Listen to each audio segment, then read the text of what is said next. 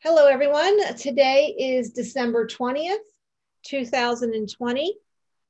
Our, um, we'll be reading from the Big Book of Alcoholics Anonymous, the chapter How It Works, page 63. That first paragraph, when we sincerely took such a position, through the end of that page, the last paragraph, next we launched out on a vigorous course of action. Our reader for today is Karen C. And our speaker for today is Mary Lou. Um, okay, go ahead, Karen, if you can read for us. Hi, this is Karen C., recovered compulsive overeater in New Jersey. When we sincerely took such, such a position, all sorts of remarkable things followed. We had a new employer. Being all powerful, he provided what we needed if we kept close to him and performed his work well. Established on such a footing, we became less and less interested in ourselves, our little plans and designs. More and more, we became interested in seeing what we could contribute to life. As we felt new power flow in, as we enjoyed peace of mind, as we discovered we could face life successfully, as we became conscious of his presence, we began to lose our fear of today, tomorrow, or the hereafter. We were reborn. We were now at step three. Many of us said to our, our Maker as we understood him, God, I offer myself to thee to build with me and to do with me as thou wilt. Relieve me of the bondage of self, that I may better do thy will. Take away my difficulties, that victory over them may bear witness to those I would help of thy power, thy love, and thy way of life. May I do thy will always we thought well before taking this step, making sure we were ready, that we could at least at last abandon ourselves utterly to him. We found it very desirable to take this spiritual step with an understanding per- person, such as our wife, best friend, or spiritual advisor. But it is better to meet God alone than with one who might misunderstand. The wording was, of course, quite optional, so long as we express the idea voicing it without reservation. This was only a beginning, though if honestly and humbly made, an effect, sometimes a very great one, was felt at once. The next one also? Yes, the next one also. Okay. Next, we launched out on a course of vigorous action, the first step of which is a personal house cleaning, which many of us had never attempted. Though our decision was a vital and crucial step, it could have little permanent effect unless at once followed by a strenuous effort to face and be rid of the things in ourselves which had been blocking us. Our liquor was but a symptom, so we had to get down to causes and conditions. I pass. Thanks so much, Karen. And next, we're going to have Mary Lou share on those paragraphs for the next 20 minutes. Thank you so much, Mary Lou.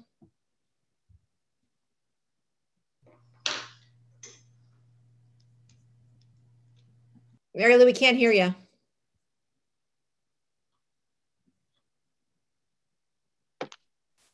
I'm sorry. Good morning, everybody. I'm Mary Lou P. I'm a recovered compulsive overeater, and I am grateful to be here this morning. Um, there's a lot, a lot of meat here in this particular page. Uh, when I look at this and it says, when we sincerely took such a position, so, what's the position that we're taking? And I have to go back and think about, you know, step three says, I'm making a decision. And in order to make a decision, we really need to identify what the problem is. What are we making a decision about? So in step one, you know, we identified that we were powerless and we realized that lack of power is our problem. In step two, we identified the solution that there is a higher power. We know that we're not it. And um, we came to believe that this particular higher power could restore us to sanity. With those two things in mind, now it's time to make that decision. So, is the decision going to be I want to resolve the problem or not. So, you know, when I look at just if you take a look at the previous page, the last word on page 62 is freedom. That's the freedom that I want. And in order to gain that freedom, I have to make that decision that I want the solution to the problem that I have. I could say that my problem is compulsive eating, and that is a true statement. However, it's so much more than that and has been for many, many years. Um, so, in making a decision to turn my will and my life over to the care of God, you know, what am I doing? And, you know, where do I have to go with that? It tells me in the book that um, I have a new employer and that my employer is all powerful. It also says he provided what we needed. And here's that one little word if, if we kept close to him and performed his work well. I have been in OA almost 30 years. It will be 30 years in June. It has taken me a very, very, very long time to get to the place where I am today.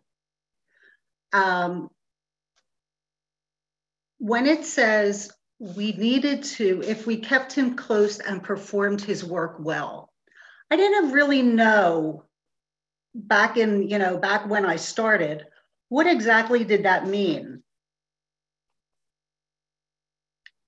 I, when I first came in and I went through the steps, it wasn't like it is today. We were not, you know, we were not going through this book. We were doing a lot of other stuff.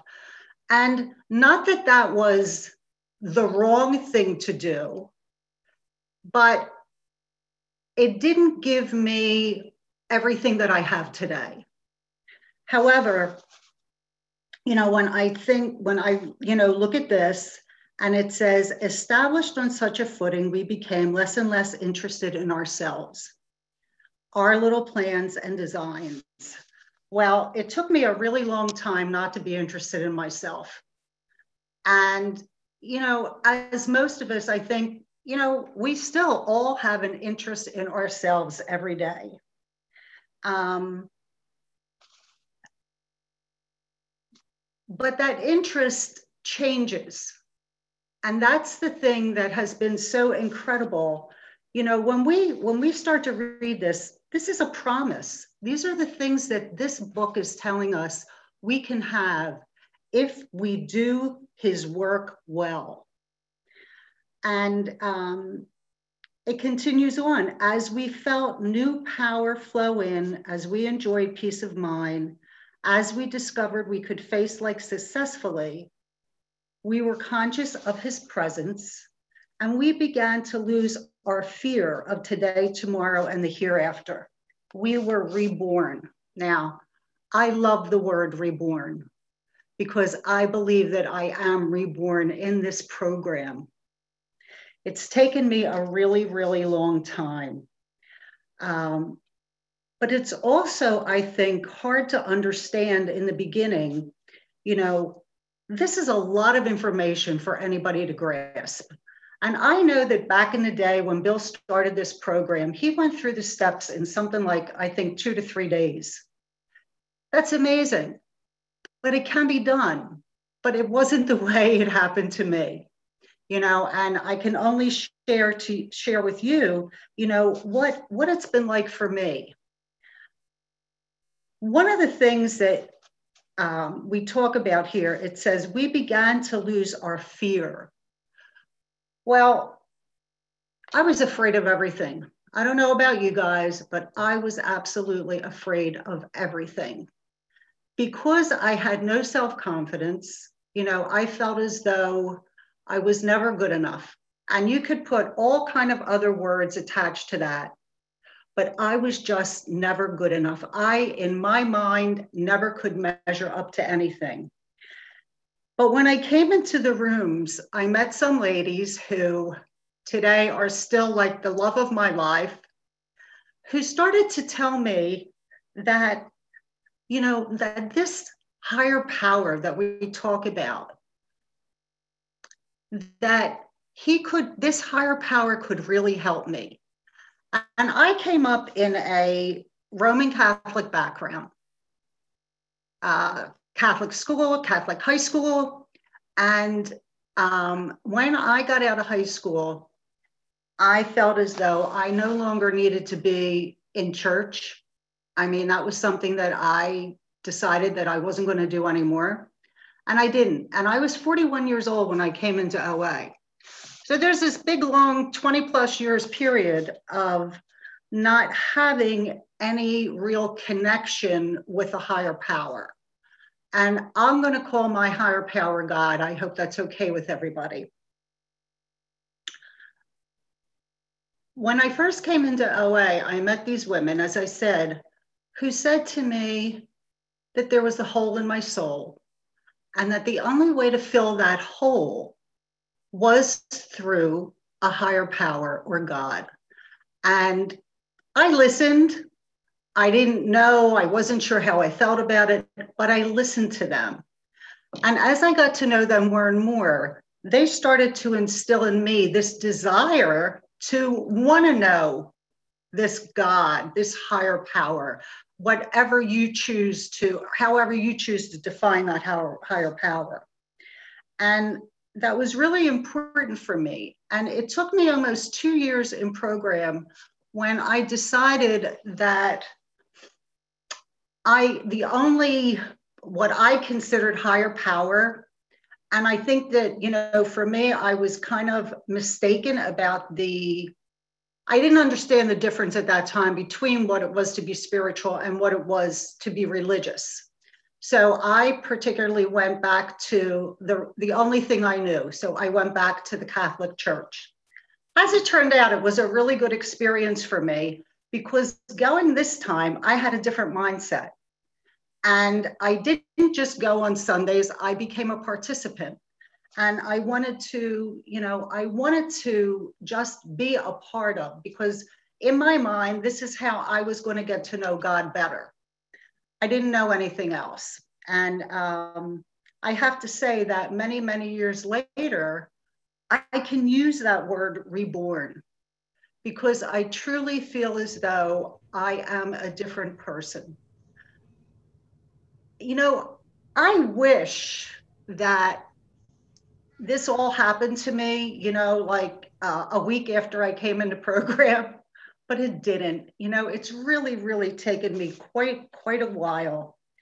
Um, but it's also given me a sense of um, purpose that I never had before in my life. And that's, um, that's a pretty good place to be. Um, so when we when we go further, when we go into this next paragraph and we read this prayer, it's really something, you know, I don't know about you, but I say this prayer a lot not not just every day, but probably more than once a day. And it just spills out of my mouth. You know, God, I offer myself to thee, blah, blah, blah, blah, you know. But when we sit and when we take this prayer apart and we look at it and we come to start to realize what this prayer is actually saying, it's it's amazing. So um, this first part of it, God, I offer myself to thee. What does that mean? I offer myself to thee. So, from my perspective, this is I'm making myself available to you, God. I am saying to the best of my ability in an unconditional way, I give myself to you. And then what? To build with me and to do with me as thou wilt. Well, I don't always know what God's will for me is. As a matter of fact, I probably don't ever really know what God's will for me is. I just know that if I am kind, if I am considerate, if I am loving to all people, then this is something that God can do with me. He says now, relieve me of the bondage of self. Well, the bondage of self for me is the fact that I'm still selfish, I'm still dishonest, I'm still full of fear. Those things are probably never going to be completely eradicated. you know, they go away. Sometimes they're worse, and sometimes I feel like they're almost not there. But I believe that, you know, this is this is who I am. You know, so here's the two sides of the coin. You know, I'm selfish, I'm dishonest, I'm afraid, but I'm also kind, considerate, and loving. So when these two pieces come together, that's like my best day. You know, it's not that way every day, but that's my best day. You know, um, when we talk about the bondage of self, or as we go into the next sentence, take away my difficulties, I have to go back to the seven deadly sins, which to me describe my difficulties in a nutshell, right? So they are pride, greed, lust, gluttony, envy, anger, and sloth. I can relate to each and every one of these different times of my life. Some were bigger, some were smaller, but I can relate to every one of these, especially pride. Pride gets in my way probably every single day of my life. You know, some days I just think that I'm better than you, or that reverse pride, I'm not nearly as good as you. And that's one of the things that has always been, you know, so hard for me to grapple with. You know, I I, I just feel as though, you know, um, what a, who am I? What am I looking at? You know, what am I doing today? And most days that pride is right there in front of my face. Um, have I been greedy? Absolutely. Lust. I don't even want to go there. That's a whole other ball game. Gluttony. Well, to me, gluttony for me is the fact that I am a compulsive overeater. And when I think about the amounts of food that I have consumed, it really is, um, it's almost hard for me to look at it you know, I don't like to talk a lot about the food anymore because I think that it's not as important as all the meat that goes around the steps and working the steps and you know what I need to do for that.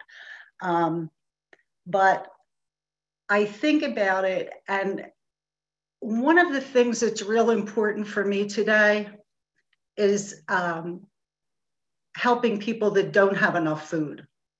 You know i'm i'm all about food banks and and giving to the needy who you know especially right now with everything that's going on it's so sad. And i think of how much food i have eaten over the years that you know maybe i could have helped years ago but i didn't. And you know so we're we're all here in the same boat where we are and what we've done. And to go on with these you know envy I always wanted what somebody else had because what I had was just never enough. Those are those things, you know, when, when you look at these seven deadly sins, you can't get away from them. You know, these are these are part of our life. Um, anger. Well, I was not overtly angry ever. It was that anger that sat inside me that I didn't allow to come out because I didn't know how to process anger. Um, so you know that was that was something that you know i know i have friends in program who talk about how angry they would get and you know the things that they would do. I always suppress that. Um, today i'm a little bit better with letting that out. But again you know here we are. This is another um, another thing that puts me in bondage and the last one, sloth. Well, I am retired now, quasi retired. I have a, um, I am a massage therapist now, which is a second career for me. And um, I love it. And I'm glad that, you know, I am able to do that. However, during this pandemic, I have made the decision that I will not do that because it frightens me to just be in that close proximity with people and I don't want to do it. So right now I'm feeling a little bit lazy and um, I don't want to go there either, you know. So it says, Relieve me of the bondage of self that I may better do thy will. So now we have to look at well, what is what is God's will? You know, for me, it just always comes back to if I'm kind, if I'm considerate, and if I am loving to all. And I have to put that to all at the end of that. I can't just say, um, you know, be kind and loving, because it's really easy for me to be kind and loving to the people that I want to be kind and loving to. And it's certainly a hell of a lot more difficult to be kind and loving to the people that are on your last nerve all day long. And for me, and I'm sure most of you too, you can find them. They're not too far away. You know, somebody opens their mouth and you just want to smack it. And those are the people, these are the things that I've had to learn. You know, um, I am in, um, I'm in a, a wonderful marriage, but I have stepchildren. Now they're all grown people. Um, but my one stepdaughter, I am very, very close to. She was the youngest. So we have a different kind of relationship. And I've had to work very, very hard to realize that um, everything I say doesn't matter to her. you know, um, my opinion doesn't always carry any weight with it. As a matter of fact, I've been told on more than one occasion, I don't need your opinion. I didn't ask for it. Eh. So I have had to, a couple of years ago, I did some really serious work, particularly with her, because I wanted this relationship to be the best that it could possibly be. I wanted to be the best stepmom I could be. And now I'm a mom and um, it's just it's a miracle because i didn't think i would ever be because i don't have any children of my own so you know when i look at this and i say take away my take away my difficulties that victory over them may bear witness to those i would help so bearing witness doesn't mean just here in this meeting with you guys because where I can witness, bearing witness means every part of my life. And that was a big example for me of how I could bear witness to another person of God's power and love. And um, I'm really blessed to be able to say that today. And we go on to say, May I do thy will always.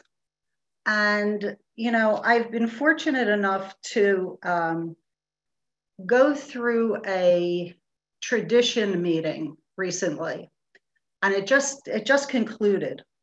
And you know, they say about the traditions, um, it's our relationship with people.